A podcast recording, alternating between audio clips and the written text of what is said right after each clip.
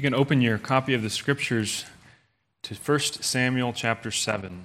1 Samuel chapter 7. We're picking up where we left off, Paul Kalkinen, from a few weeks back, in our journey through the book of 1 Samuel.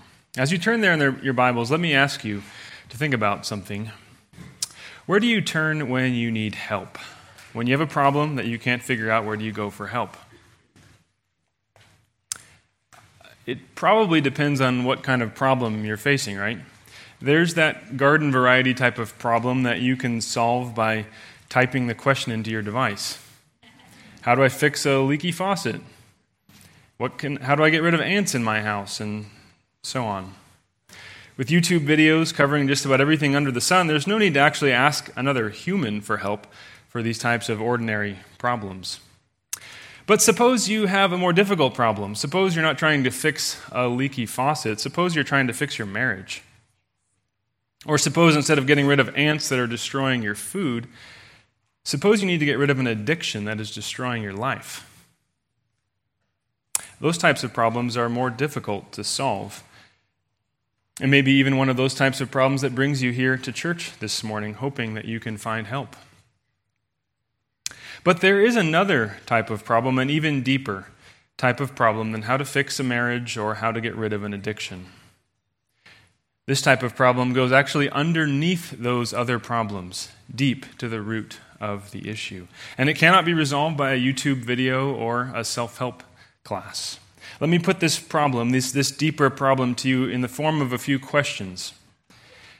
How can I become a loving person instead of a selfish person? How can I escape death? How can I be right with God? You may not even know that those are the questions to ask yet, but these are the questions that lie underneath those other questions, the problems that we face. And these problems are not just difficult to resolve. How can I become a loving person? How can I escape death? How can I be right with God? On your own, it is impossible to resolve them. On your own, you cannot change yourself into becoming a loving person. On your own, you cannot escape death. On your own, you cannot make things right with God. You may reply, it can't be all that bad. Isn't it true that God helps those who help themselves? Isn't that in the Bible somewhere? I'll just do the best I can, and I'm sure God will take care of the rest. That may sound appealing, it may be the substance of a Christianity in our day for many people. But unfortunately, there's one problem it's not true. It would be better to say, God helps those who humble themselves. But even then, we cannot humble ourselves without God's help. So it is to God alone that we must turn to resolve these deeper problems. God alone is able to change you from the inside out. God alone is able to defeat death. God alone is able to restore you into a right relationship with Him. This is essentially what it means to be a Christian, to be one who has turned to God for help for these deeper problems, to acknowledge our utter dependence upon His help, like a child. And when we humble ourselves before Him, He delights to be our help. So let me bring this all around to the main point of this message. As we remember how God has helped us in the past, let us humbly trust Him to be our help for the future. As we remember how God has helped us in the past, let us humbly trust Him to be our help for the future.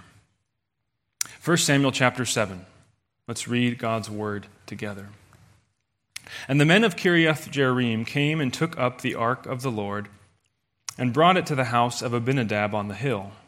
And they consecrated his son Eleazar to have charge of the ark of the Lord.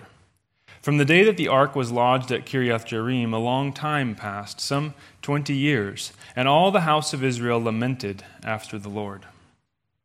And Samuel said to all the house of Israel, If you are returning to the Lord with all your heart, then put away the foreign gods and the Ashtaroth from among you, and direct your heart to the Lord and serve him only, and he will deliver you out of the hand of the Philistines. So the people of Israel put away the Baals and the Ashtaroth, and they served the Lord only. Then Samuel said, Gather all Israel at Mizpah, and I will pray to the Lord for you. So they gathered at Mizpah and drew water and poured it out before the Lord, and fasted on that day, and said there, We have sinned against the Lord. And Samuel judged the people of Israel at Mizpah. Now, when the Philistines heard that the people of Israel had gathered at Mizpah, the lords of the Philistines went up against Israel. And when the people of Israel heard of it, they were afraid of the Philistines. And the people of Israel said to Samuel, Do not cease to cry out to the Lord our God for us, that he may save us from the hand of the Philistines.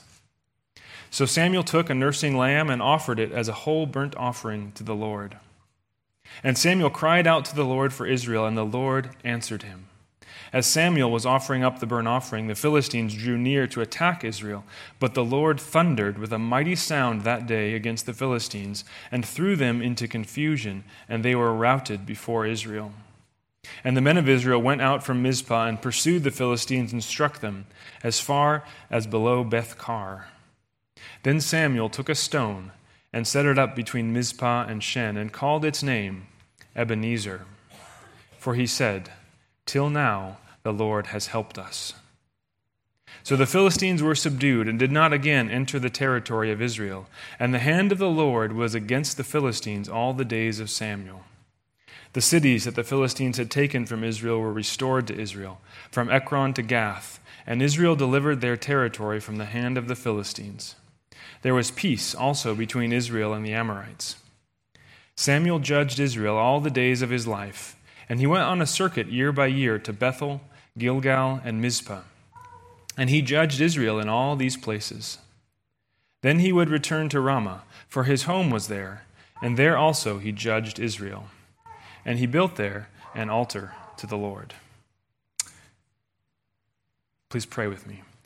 Father, we ask that your, by your Holy Spirit you would open the eyes of our hearts, even as we just sang, that you would open the eyes of our hearts, illumine our hearts to see your truth clearly to see Christ in your word and to grow into his likeness. We pray this in his name. Amen. So far in the book of Samuel, we've been introduced to the character of Samuel in chapters 1 through 3, and then we had an interlude where we didn't hear about Samuel for a while. In chapters 4 through 6, Paul Kalkinen preached a few sermons on this episode of the ark of God going out with the people to battle, being captured by the Philistines, and then going into Philistine territory, where the Philistines soon learn that the God of Israel is not a safe God. He cannot be contained or domesticated. And so, after some embarrassing episodes of tumors and mice, they return the ark of God to Israel, which is where we find ourselves at the beginning of this text. The ark of God is returned to the people of Israel.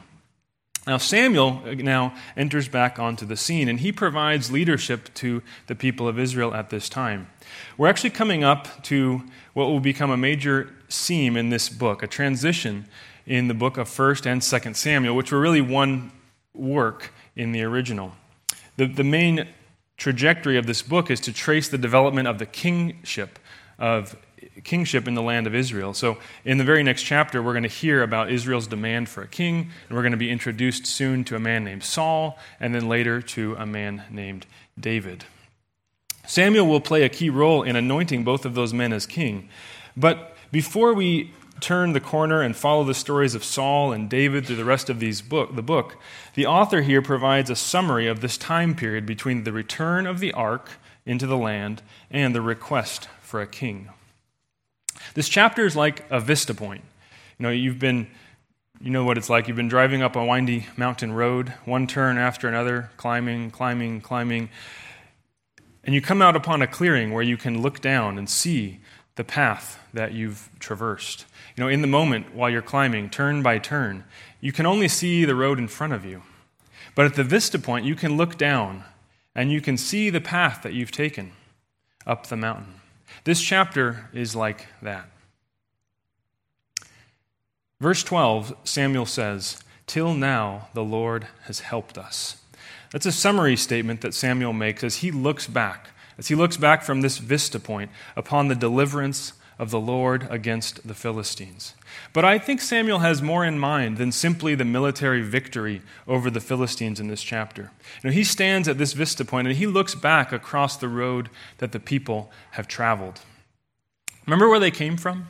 You read the end of the book of Judges, and Israel has basically become Sodom and Gomorrah. There's rape, there's idolatry, there's sexual morality. The, the priests of God who are supposed to be leading the people into worship are abusing the people, are committing sexual immorality. That's how the book begins with Eli and his sons, Hophni and Phinehas. And the people are, experience military defeat at the hands of the Philistines. We saw that in chapter 4 when they were so sure that they could defeat the Philistines with the ark. Instead, they are subdued and defeated.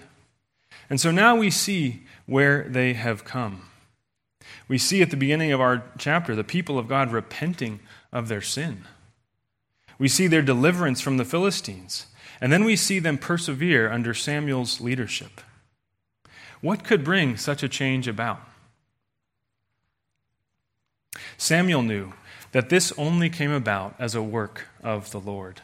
He raises up a stone of help, Ebenezer. That's what Ebenezer means a stone of help, to remind the people of this truth. Till now, the Lord has helped us. We did not achieve the victory here, or this repentance, or this peace, or any of the blessings that we now enjoy apart from the help of the Lord. And we will not continue, we will not persevere in obedience unless He continues to help us. This is not just a story about how God helped some distant nation in some faraway place a long time ago. This was written down for you, for your instruction. Just as the people of Israel were completely dependent upon God for help, you and I today have no hope apart from the help of the Lord. We're going to look at three areas where we, we are dependent upon the Lord's help in this passage. The help of the Lord in repentance, first. Second, the help of the Lord in deliverance. And third, the help of the Lord in perseverance. Repentance, deliverance, and perseverance. This chapter begins with a report of the repentance of the people of Israel. We see this in verse 2. He says, From the day that the ark was lodged at Kiriath Jearim, a long time passed, some 20 years, and all the house of Israel lamented of the Lord. Lamented after the Lord. We're not told much about this lamenting. From the narrative, it seems that this lamenting is connected to the return of the ark to the people. Remember in chapter 4, the people had assumed that the presence of the ark would guarantee their victory against the Philistines. You know, they first went out and had a skirmish with the Philistines. They were defeated. And then they said this in 1 Samuel 4, verse 3. Why has the Lord defeated us today against the Philistines? Let us bring the ark of the covenant of the Lord here from Shiloh, that it may come among us and save us from the power of our enemies.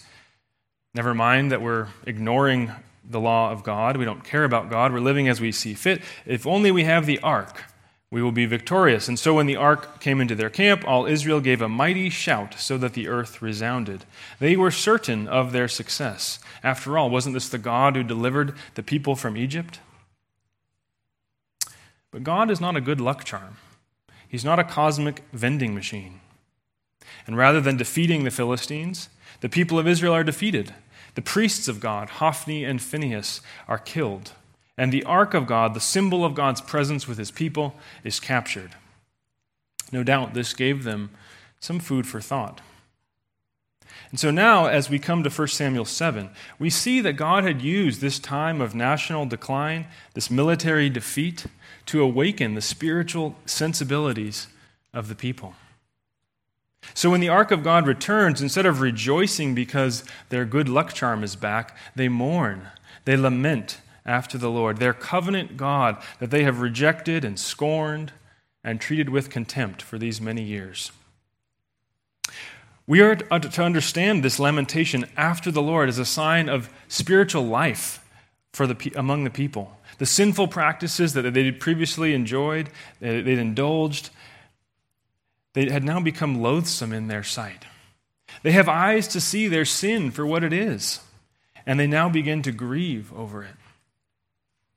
Remember what Jesus said in Matthew 5 4 Blessed are those who mourn, for they will be comforted. The path to true blessing, to true spiritual life, is through the valley of mourning. This is the right response to sin. Lax views of sin, complacency, apathy, these are all symptoms of spiritual sickness. But mourning, lamentation over sin, this is a sign of spiritual life.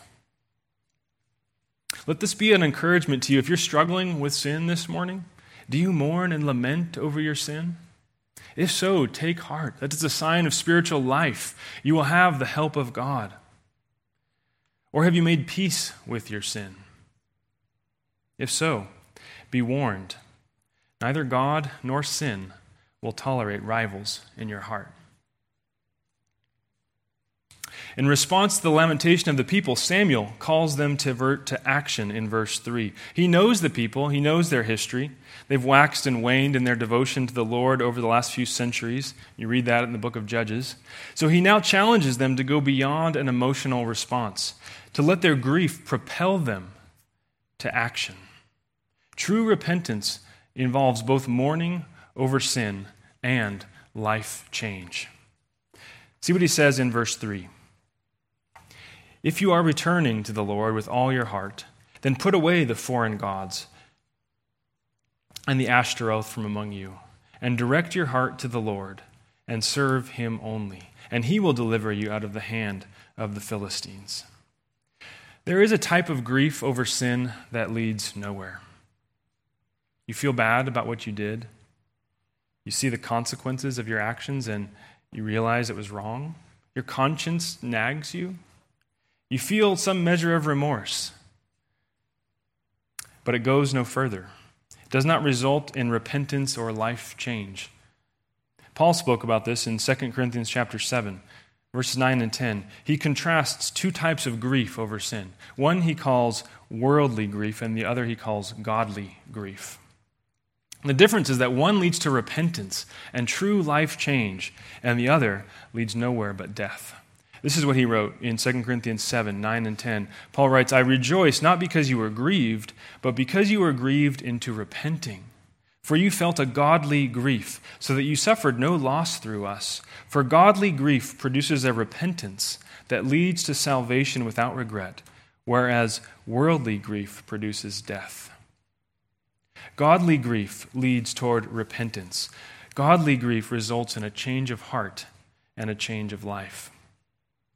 So Samuel speaks here as a prophet of God and exhorts the people to turn away from their sin, to turn away from Baal, to turn away from Ashtaroth, to take concrete action to put away their sin. Another prophet, the greatest prophet, would say one day, If your right eye causes you to sin, tear it out and throw it away. For it is better that you lose one of your members than your whole body be thrown into hell. And if your right hand causes you to sin, cut it off and throw it away. For it is better that you lose one of your members than that your whole body go into hell. True repentance includes grief over sin, but it goes further than mere emotion. It includes turning away from sin and turning toward God. It's not about changing habits or behavior patterns, it's about changing your heart changing your very self from the inside out, cutting off the foreign gods and clinging to the Lord, putting to death your sinful desires and walking in new life. And therein lies the rub. Your sinful desires that you must put to death, they're actually part of you. It's not like a bad habit that you have to kick. Repentance is much deeper than that. It's about putting the old Ben Abrahamson to death and rising to new, to new life. You fill in the blank. It's about killing sin and clinging to the Lord. And if you know your own heart, you will understand why this is so difficult that it cannot be done apart from God's help. Who else has the power to create life? Who else can command a corpse to breathe? On the one hand, you must repent of your sin. If you do not, you will die. On the other hand, you're not able to do it. God must work in your heart so that you can repent. As Paul says in 2 Timothy 2:25, God is the one who grants repentance.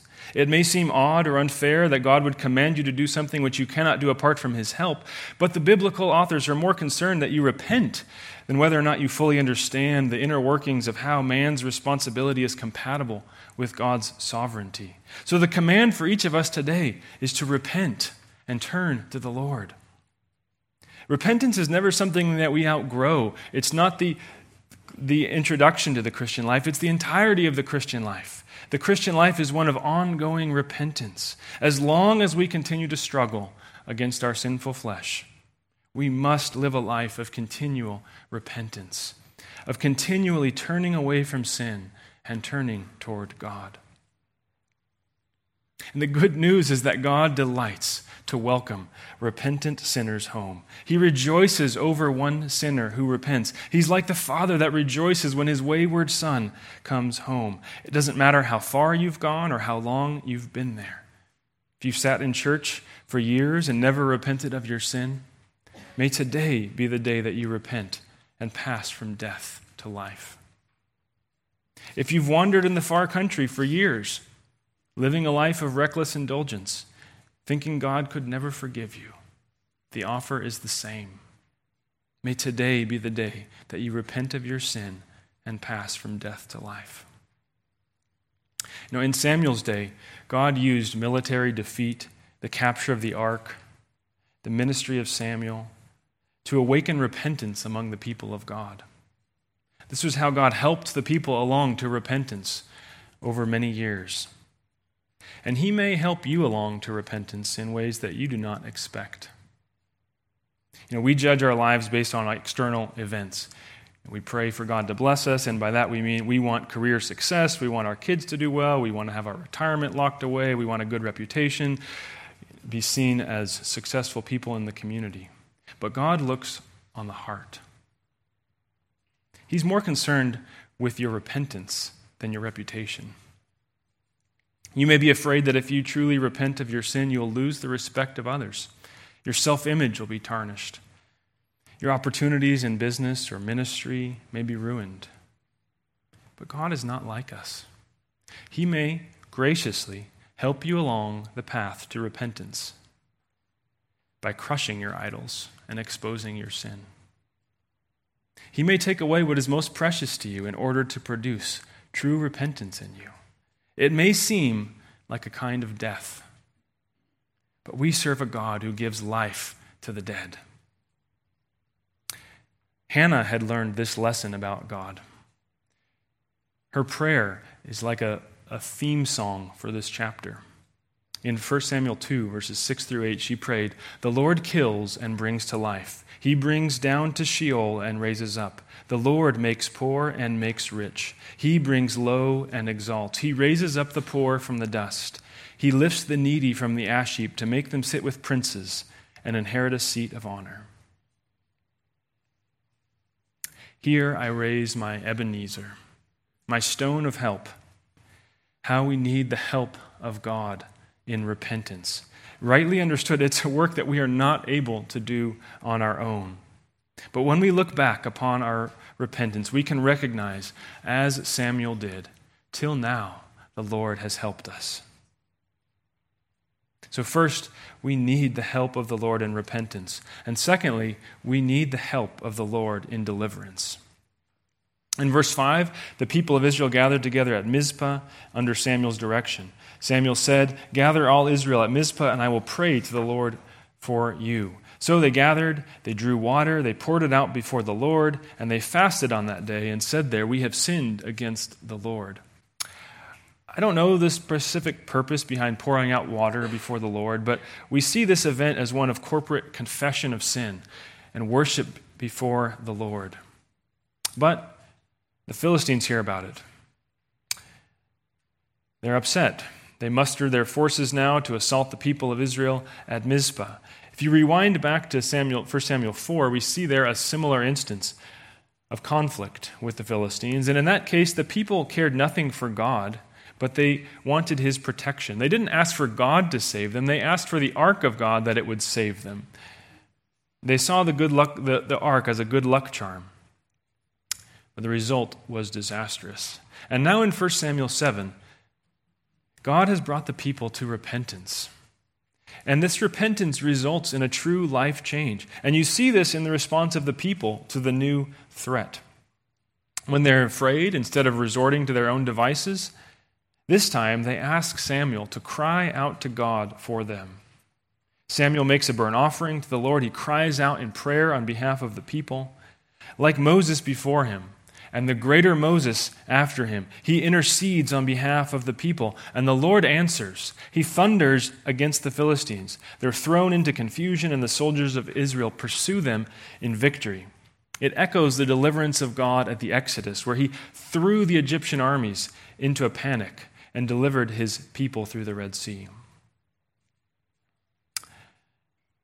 This thunder I, I don't know if it was an actual thunderstorm or some other audible sound, but it, it certainly terrified the Philistines. Remember, they had subdued the, the Israelites for some time without difficulty. So I'm sure they didn't expect much trouble at Mizpah. We see in verses 13 and 14 that they had actually taken cities from the people of Israel, they had subdued them.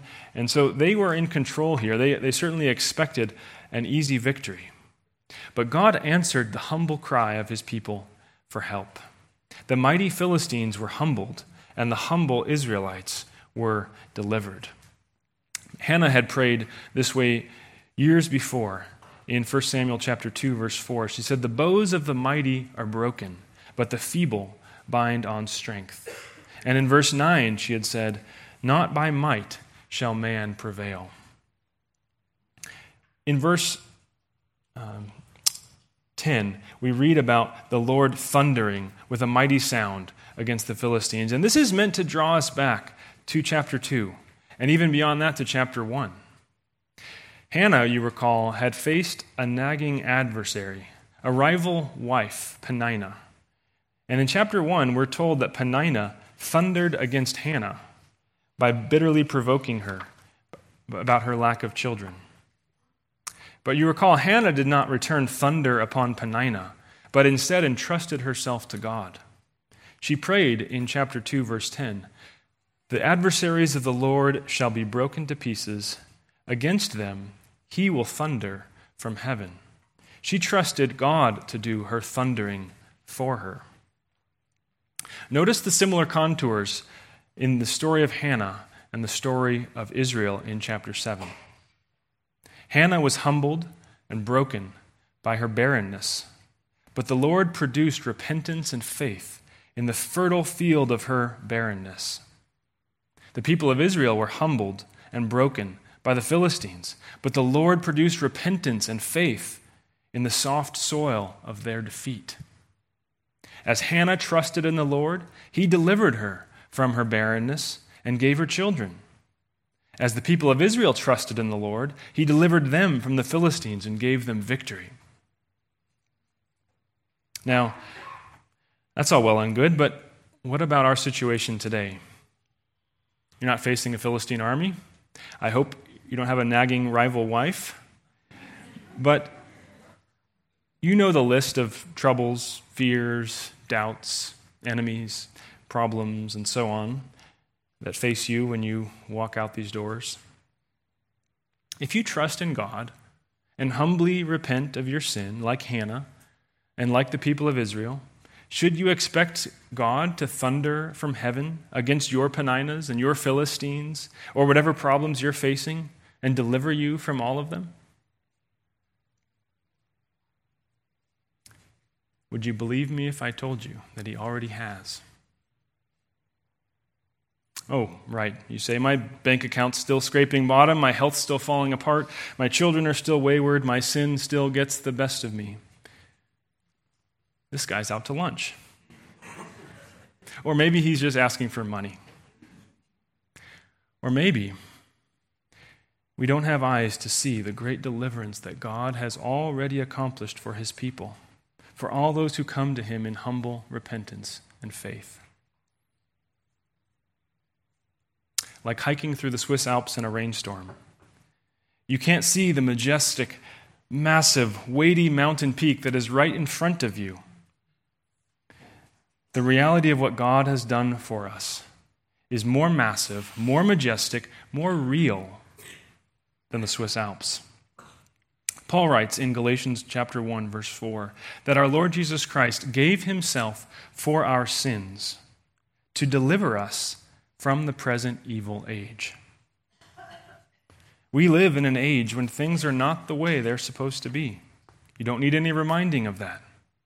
Sin and corruption have twisted everything. They've twisted me, they've twisted you, and everything that is good to make life hard and to separate us from God and from one another. But when God thundered from heaven against his own eternal divine Son, he delivered his people from this present evil age. Jesus, the Son of God, became sin for us and experienced the wrath of God in our place as he hung upon a Roman cross, so that we might be reconciled to God. God thundered against him so that he would not thunder against you. Now, if that is true, really true, capital T true, then it changes everything. Paul said in Romans 8, What shall we say to these things? If God is for us, who can be against us? He who did not spare his own son, but gave him up for us all, how will he not also with him graciously give us all things? If the God of the universe has acted decisively to bring about your deliverance from sin and death through the death of his own Son, if he has put death itself to death, then how will he not also give us all things? So, how are we to think about ongoing struggles and temptations that we face? It's not as though God promises health and wealth and prosperity in this life. Jesus himself said, In this world you will have tribulation. And that's been the story of faithful Christians down through the ages. Those who promise health and wealth and prosperity in this life are out of touch with the call for Christians to be like Christ himself, who had no place to lay his head, who suffered through many adversities and even death in this world. But after Jesus reminded his disciples that they would have tribulation, he continued, Take heart, I have overcome the world. And so when we see our struggles and afflictions and pains of this life with the eyes of faith, they're transformed into instruments in the hand of our loving Father who is preparing us for glory. A glory that far outweighs the temporary trials of this life. This is how Paul looked upon his imprisonment and death. He wrote to Timothy from a jail cell in Rome. He's in prison, and he writes this The Lord will rescue me from every evil deed and bring me safely into his heavenly kingdom in a Roman jail cell and perhaps being executed, would be safely into his heavenly kingdom. Paul knew that God would bring him safely there, though he might suffer and die at the hands of the Romans. And this is how we are to look upon our struggles as well. Yes, they're real. Yes, they're difficult. I don't know how difficult your struggles are. I know how difficult mine are. But they pale in comparison to the glory that is on just on the other side of that river called death. Its rivers are swift and cold, and we all must cross it one day. But there is an eternal homeland for the people of God just on the other side. So, the God who delivered Hannah from her barrenness, the God who delivered the people of Israel from the Philistines, this God will surely deliver you from all your affliction and bring you safely into his heavenly kingdom when you humble yourself before him. Here I raise my Ebenezer. At the cross, we see the ultimate example of the help of God. When we were yet sinners, Christ died for us. We could not deliver ourselves from sin and death. We are completely dependent upon the help of the Lord. Till now, God has helped us. That is the refrain upon Samuel's lips in our text, and it's the refrain upon the lips of all God's people as we reflect upon the help of God for us in the gospel. We've seen the help of the Lord in repentance and the help of the Lord in deliverance. Now, finally, let's look at the help of the Lord in perseverance. In verse 12, we see that Samuel set up a stone between Mizpah and Shen. We don't know much about this location, and he called its name Ebenezer. Eben is just the Hebrew word for stone, Ezer is the Hebrew word for help. So Ebenezer simply means stone of help.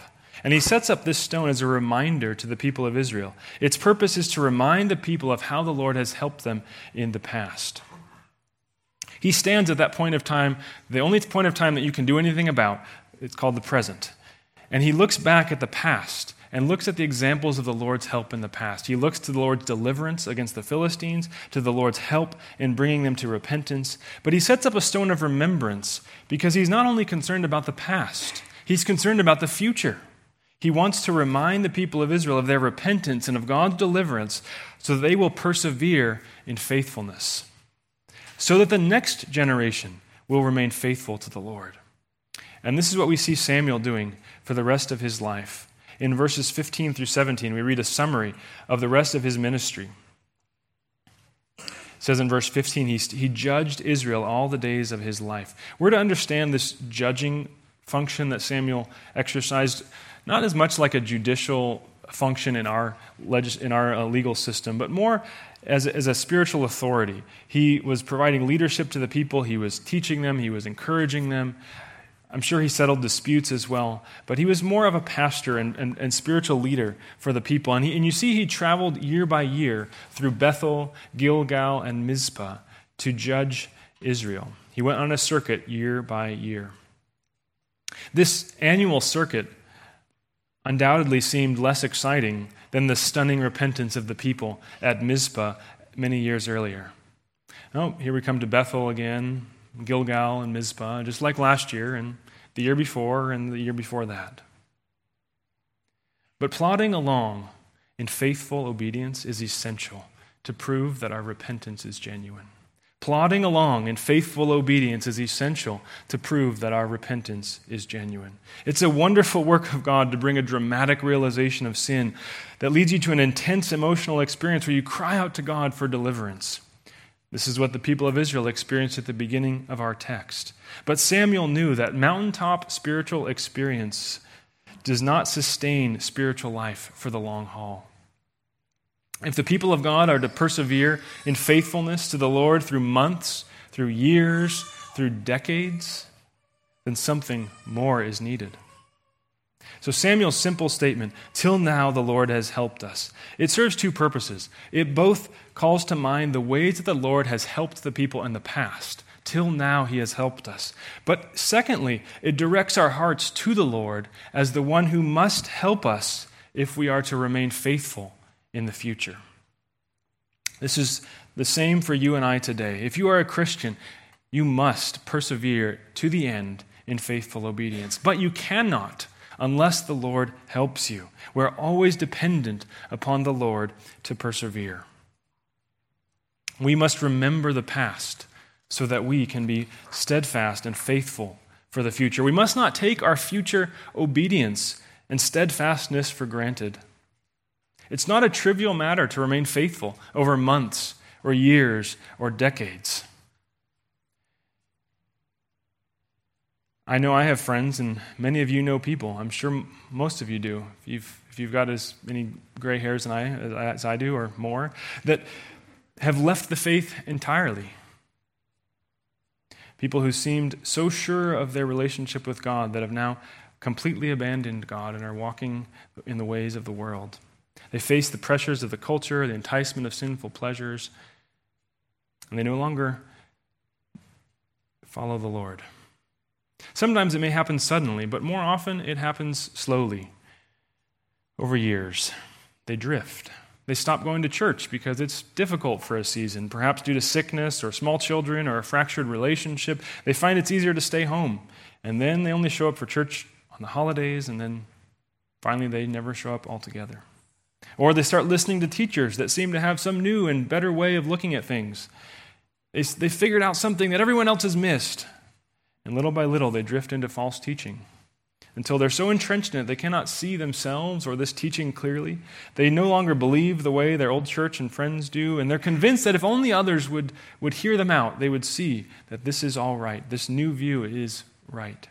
Or they make small moral compromises that no one really knows about. It doesn't really affect anyone else.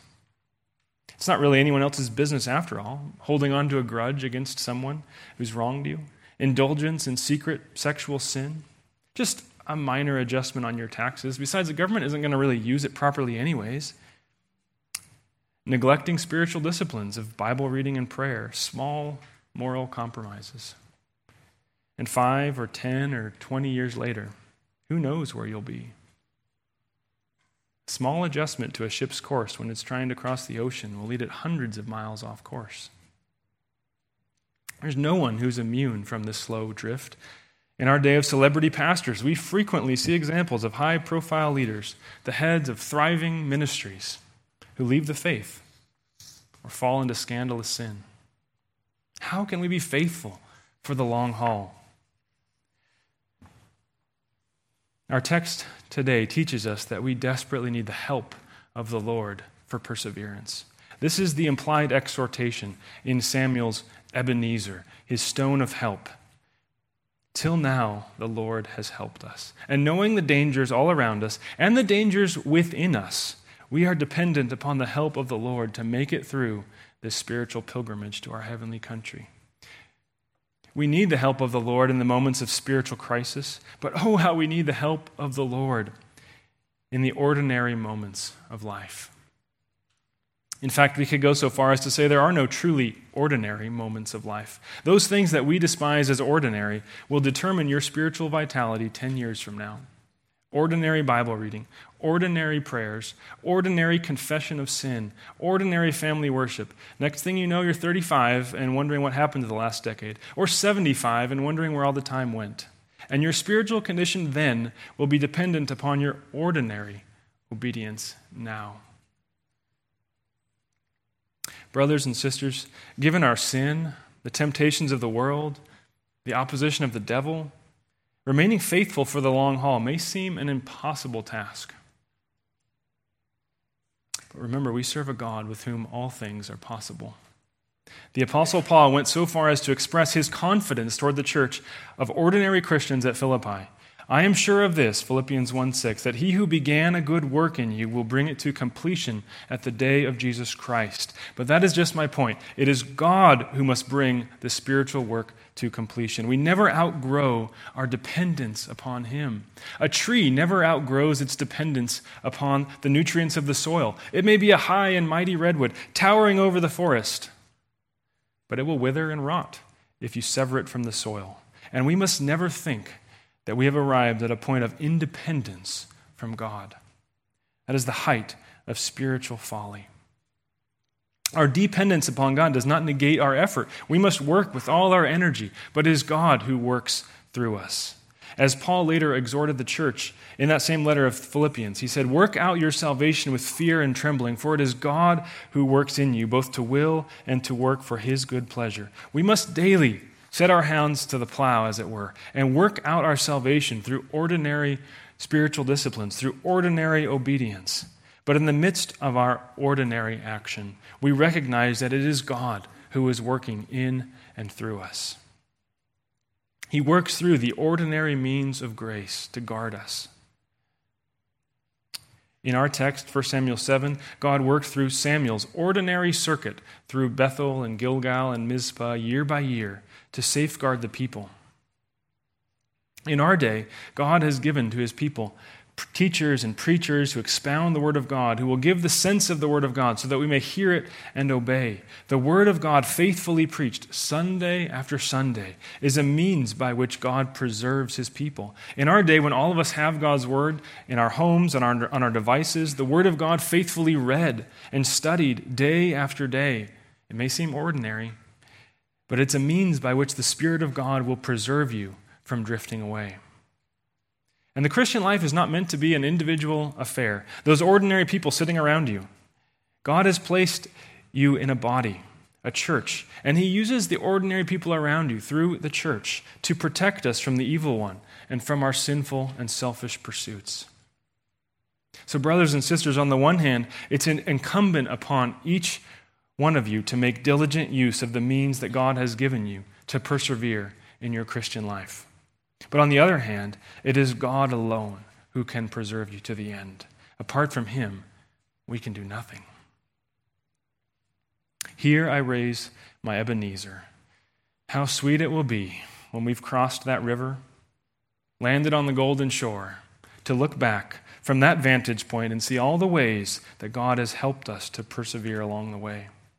Then all the harsh providences that we did not understand will be woven together into a beautiful tapestry that displays the infinite wisdom and power and goodness and love of God. Then, with all our brothers and sisters in glory, we will proclaim anew, Till now, the Lord has helped us. At every stage of our spiritual journey, the task before us is impossible. On your own, you cannot repent of your sin. On your own, you cannot deliver yourself from sin and death. On your own, you cannot preserve yourself for the long haul. But we serve a God who gives life to the dead, who does the impossible, and he will graciously help all those who humble themselves before him. As he helped Hannah, as he helped Israel, so even today he will help you. He will help you to repent of your sin. He will help you to be rescued from sin and death, and he will preserve you to the end. Let me close with the words of that great hymn that we sung already. Here I raise my Ebenezer. Hither by thy help I've come. And I hope, by thy good pleasure, safely to arrive at home. Let's pray. Our Father in heaven, may your word bear fruit in our hearts. We pray that you would help us to be dependent every day, every hour upon your gracious help. It is our only hope. In Jesus' name, amen.